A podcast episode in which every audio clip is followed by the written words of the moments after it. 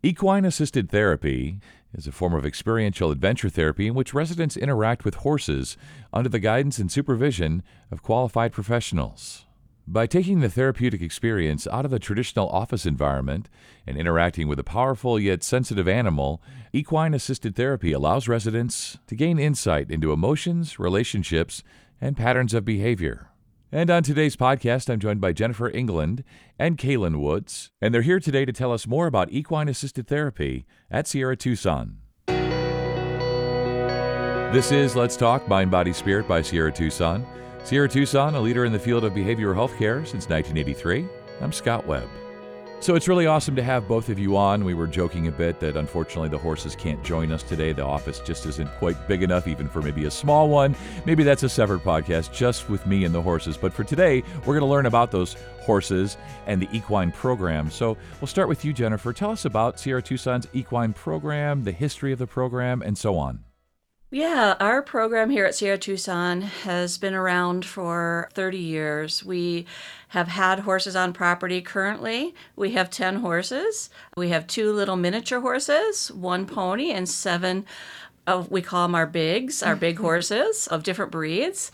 So we have a wonderful equine therapy staff that work alongside our we have four mental health therapists and we have two what we call equine specialists that help us in our sessions and also help care for our horses. So again, uh, one of the reasons I came to Sierra Tucson and moved across the country was because this program has been so well established and um, has a long, solid history of providing equine therapy services.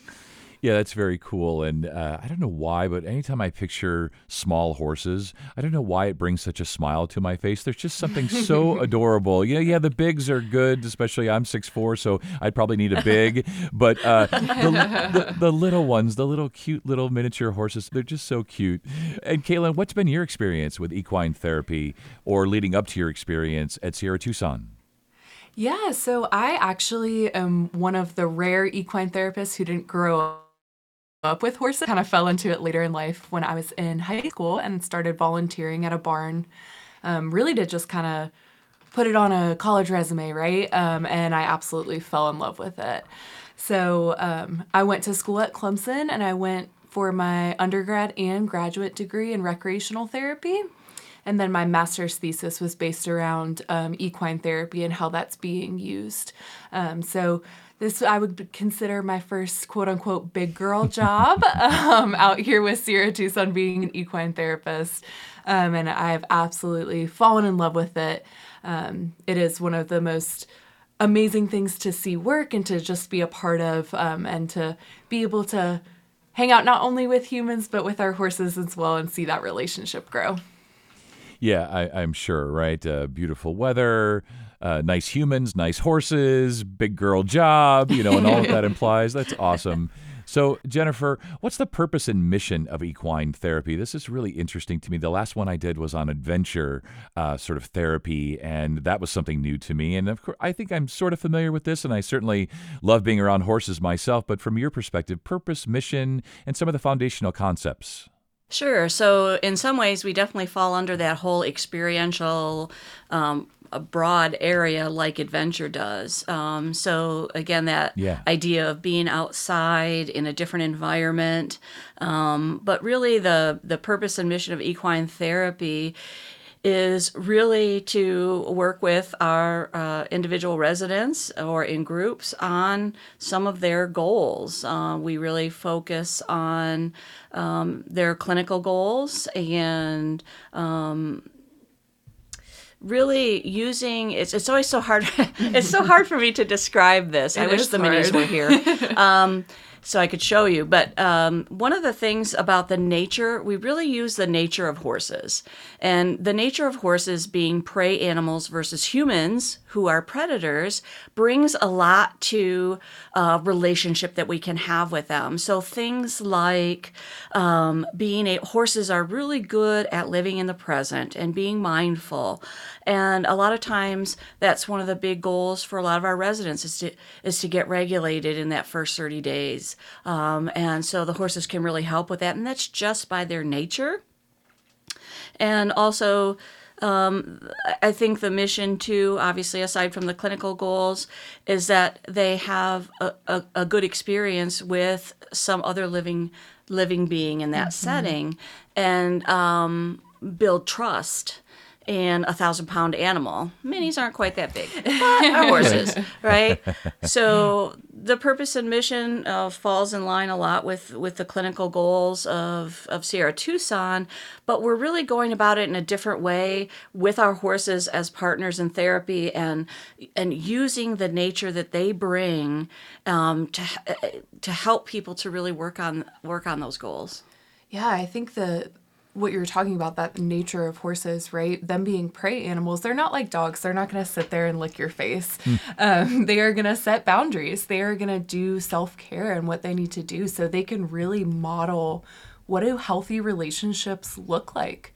Um, how does that work? And so to kind of see that reflection um, and for our residents to be able to be like oh okay, I'm, I'm watching it happen. I can practice this now too, um, is, is something really special that that they bring just because of them being prey animals. And there's a lot of empowerment that comes along with.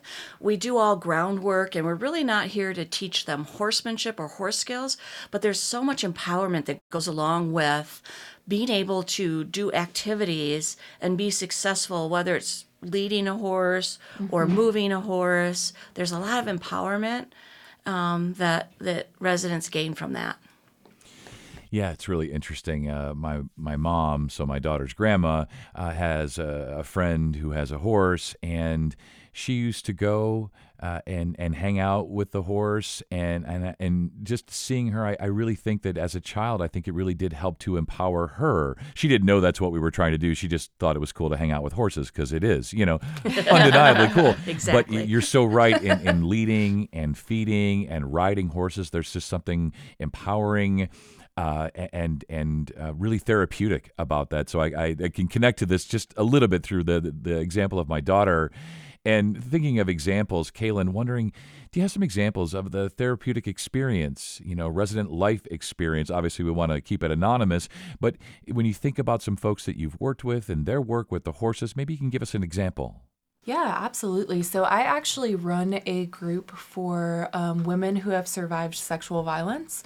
So that group is a specialty group that we run here and one of the things that we work on a lot in that group is um, is boundaries right? Um, when you survive a trauma like that your your boundaries are crossed they're violated so kind of empowering to reestablish those boundaries. So one of the activities that we actually do is i have my women create a representation of their safe space um, kind of define that. What does that look like? What feels safe to you? How do you know that you're safe? And then we actually end up using our little minis um, when we hide treats, and that gets them super excited. They run around and they try to come into what we just built as a safe space. And so that's where that practice comes in of okay, how do you set this boundary? How do you set a healthy boundary? Um, and we talk about, you know, does this feel okay? In some instances, it might be okay to let people in your safe space, and others, not so much. Yeah. So that's just one example of how we can really work on um, kind of what they're going through and those real life things like boundaries and and finding safety after a trauma, um, but kind of translate it into our world of equine and and give them that real life practice before they do it with humans. I I run the men's group for sexual trauma and abuse, and I agree with Kaylin. There is so much about, uh, especially uh, in regards to, to men, being able to feel safe to share their trauma, um, but being out and being out in a herd of eight horses and creating that safe space where things like uh, guilt and shame can be discussed and worked through and again um, being able to have that that safe experience with the horses is is is amazing. Mm-hmm. Yeah, I'm sure, and you know, I'm assuming as intelligent as horses may be, they don't even realize the impact, the power that they have to help these folks, both men and women, through a variety of things. Uh, Jennifer, are there any limitations for participants? You know, I mean, uh, maybe it's a size thing, right? No, you're too big for the little one, or you know, you're too small for the. Big. But but besides those sort of obvious limitations, are there any others for participants? There really are not limitations. Uh, what we do is our equine specialists provide information about safety to all the residents before they engage with the horses. Um, personally, for about 12 years, I was a therapeutic riding instructor, so I have a lot of knowledge and comfort around making adaptations as needed. And our horses are, are trained trained for that for things like a scooter maybe or a walking stick something like that so other than i would say a more serious diagnosis of of something that would have involved harm to animals uh, there are really no limitations we provide safety and support Mm-hmm. And I think one of the other things that we really try to do is empower residents to know that they always have a choice. We're never going to force them to engage with the animals if they don't want to. And so we really kind of put that back in their hands of like, okay, if you need an adaptation, if you need some extra support, let us know, advocate for yourself. And that really kind of allows them to, again, feel that sense of empowerment um, as they're going through this experience. Yeah, I'm sure. And, and having done some horseback riding myself, you know, especially with some of the bigger horses, yeah, I mean, horses are horses too, are like people. They have good days and bad days. And sometimes, you know, a really big horse that seems like they're having a bad day, you think, yeah, maybe, maybe that's not maybe not maybe today. that's not the one for me today. So I, am sure you consider all of that, and, and my experience has just been that it's just so important both for the the horses and for the riders to sort of trust each other, you know, and know that you, you were on the same page at least, you know, for that day. And, and wondering, Kaylin when we think about goals and goal setting and working with residents, how does that work? Is that a collaborative experience between everybody setting those goals, or they come with them and then you say, okay, yeah, I think we can check some of these off the list working with the horses? How's that work? Yeah, that's a great question. So, before every session, um, every group session, we kind of do a check in. And during that time, we ask residents, you know, what do you want to accomplish in this next, you know, two hours with the horses? What are you working on in your recovery? And that kind of allows us to set traje- trajectory on like where we're going to go with that session, right? Um, so if someone comes in and says, "Hey, I'm working on, you know, finding a better coping skill than using alcohol." That's where we can kind of as therapists be like, "Okay, we have this idea planned and we can address that goal through um, talking about temptations or practicing coping skills with the horses um, so we really try to have a plan when we go in, but we are always flexible and being able to adapt to whatever they're bringing to group that day. Because um, the reality is, this treatment is for them. We're here to to provide support for what they're working on. So that's a big part of our job is just being flexible and adaptable and kind of shifting gears where we need to so that they can work on those identified goals. Yeah, and we were talking about how, you know, horses like people have good days and bad days, and horses like people can sometimes be unpredictable, right? So you always right. go into it with the best intentions. Okay, this is what we think we're going to do, we're hoping to do today, but, you know, sometimes a horse may not cooperate or might need a little coaxing, or maybe even the human might need a little bit of coaxing as well. And maybe that's really what this is all about. And Jennifer, I learned in adventure therapy that, you know, one of the most important things is being able, you know, residents, uh, patients, clients, uh, is them being able to take this back into their lives, to the quote unquote real world. So, how do you help them do that? Carry the goals and experiences and working with the horses and all that therapy. How do you help them to take that back with them when, when they leave Sierra Tucson? So certainly that's a big goal and and that's something as as we wind down a session that we really ask straightforward in terms of what is your specific takeaway how will you apply what you've learned here in this session or practiced in this session uh, to your life? So, for example, uh, we do some groundwork around moving horses, getting their feet to move on the ground, and, talk about, relate that to different issues around how they might get their feet moving in recovery, whether they're feeling depressed, whether they're feeling anxious. And so by doing the practice of moving the horse's feet, identifying really what worked for you and and really visualizing I did this with the horse. Now, how can I do this when I leave Sierra Tucson and I don't want to get out of bed in the morning, right? Mm-hmm. I can go back to that practice that I did and realize it just might be one step. Um, or they might have got the horse to, to really move their feet. Um, we also use movement like that to practice things around relationships and communication like you said, sometimes a thousand pounds doesn't feel like moving its feet. Um, and we know sometimes in, in communication and building healthy relationships and things like that, those things come up. And so, again, we provide space, we provide opportunities to have an experience that relates to their goals. And then at the end of session, when we wrap up, we really ask them to identify what that takeaway is going to look like in their life after Sierra Tucson. Yeah, and I think asking them to really tap into that metaphorical side of their brain too of why in the world are we asking you to lead a horse with your eyes closed? What does this have to do with your recovery? Um, and kind of asking them to pull those, if they're willing and able to pull those metaphors out of there, like, oh, okay, this is more than just about asking a horse's feet to move. Um, there's something deeper going on here that I can tap into. And it's it's interesting sometimes that we have residents, and I'm looking at Kaylin, we're kind of laughing because we have residents that come out to equine therapy and think this is going to be a lot about petting horses, and then we therapize them, and then they laugh. They they always joke with us, "Oh, you got me," right? um, because it's like you said, they're enjoying that moment. They're maybe not realizing through that experiential process what's happening. Yeah, they mean as we say, we're talking about literally like that thousand pound animal may or may not want to move their feet when you want them to, but it's more than sometimes that happens, of course, as you say, but it's more the what it takes to get a thousand pound animal to do what you want them to do. So sometimes it's literal and maybe metaphorical. Yeah, it's so cool. This is so interesting to me. Uh, like I said, maybe in the future we'll actually speak with the horses.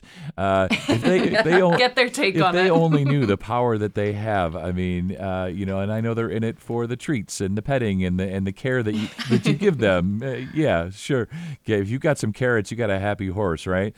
So Absolutely. yeah, I just want to give you both an opportunity as we close up here to just talk a little bit about the relationship that you have with the residents and working through things like trauma, anxiety, and so on, and bringing in the horses and the equine therapy and all this really cool stuff. Maybe just a chance for you to just sort of share your side of things. Maybe start with you, Kaylin. Yeah, I think one of the reasons I love equine therapy so much is it's such a unique experience. We get residents all the time who have never touched a horse before. Um, and so to be able to walk with someone through potentially that fear, that anxiety, I don't know what to do, that teaching moment, it really creates a very different therapist patient bond um, that kind of allows us to dig into stuff right away. Whereas in the office, that might take a little bit more time. Um, so we really get this amazing opportunity to help people go outside their comfort zone, help them realize their potential with these amazing, beautiful four legged therapists, as we call them, um, and to just have that experience where they can be like, okay, I've done this. Now I can do the hard stuff in recovery as well. So it's, I feel very blessed to be able to be a part in that. And just to also you know being at the barn's a different experience. We get to be a little bit more casual. Um Yeah. when you have a resident that you're hanging out with and talking to and they're like hey i really want to come help you. Can i just like shovel poop with you in the morning? You definitely get a different experience with them. Um, and to really just also just to be a, a human being and to have that relationship um, and to be building that in, in a very different I agree with Kaylin, yeah, in terms of being human in this process. Um, so much about our work just looks so much different than any therapy session, right? We have cowboy boots on, not dress shoes. We are outside and it's we're cold. covered in horse slobber yeah. Yeah. Yeah.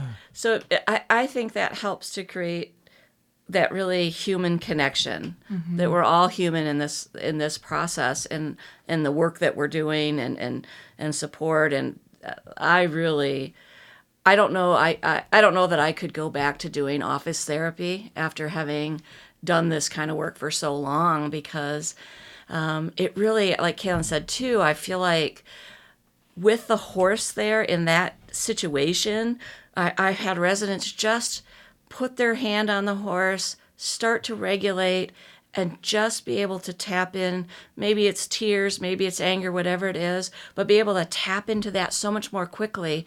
And, and, and I can step back and just be a safe way to hold that space for them mm-hmm. to go to that that work that they need to do and they can lean in on the horse um, so yeah i think there's so much about just being a human in the process with our four-legged friends mm-hmm. yeah the four-legged friends therapists uh, it, it's really you know, in my experience with horses, they're just such beautiful, majestic, and, and usually calm beings. And yeah, there's just yeah. something, just something about them, just being near them, being around them, touching them, maybe hugging them if they'll allow it oh, that definitely. day. You know, mm-hmm. uh, this has been uh, so fun, so lovely. I just want to thank you both for telling us more about equine therapy. It makes me want to do it myself. I'm outside Chicago and it's freezing here, so there's no horseback riding today for Fly sure. to Arizona. We'll take care of you. I, I, yeah. Oh my God, I would love to do that. I'll talk to my wife. But uh, in the meantime, uh, great meeting you both, learning more, and you both stay well. Thank you. Thank you so much. And to learn more about equine assisted therapy, go to sierratucson.com slash therapies slash integrative slash equine. And if you found this podcast to be helpful, please share it on your social channels and be sure to check out the full podcast library for additional topics of interest. This is Let's Talk Mind, Body, Spirit from Sierra Tucson. I'm Scott Webb. Stay well.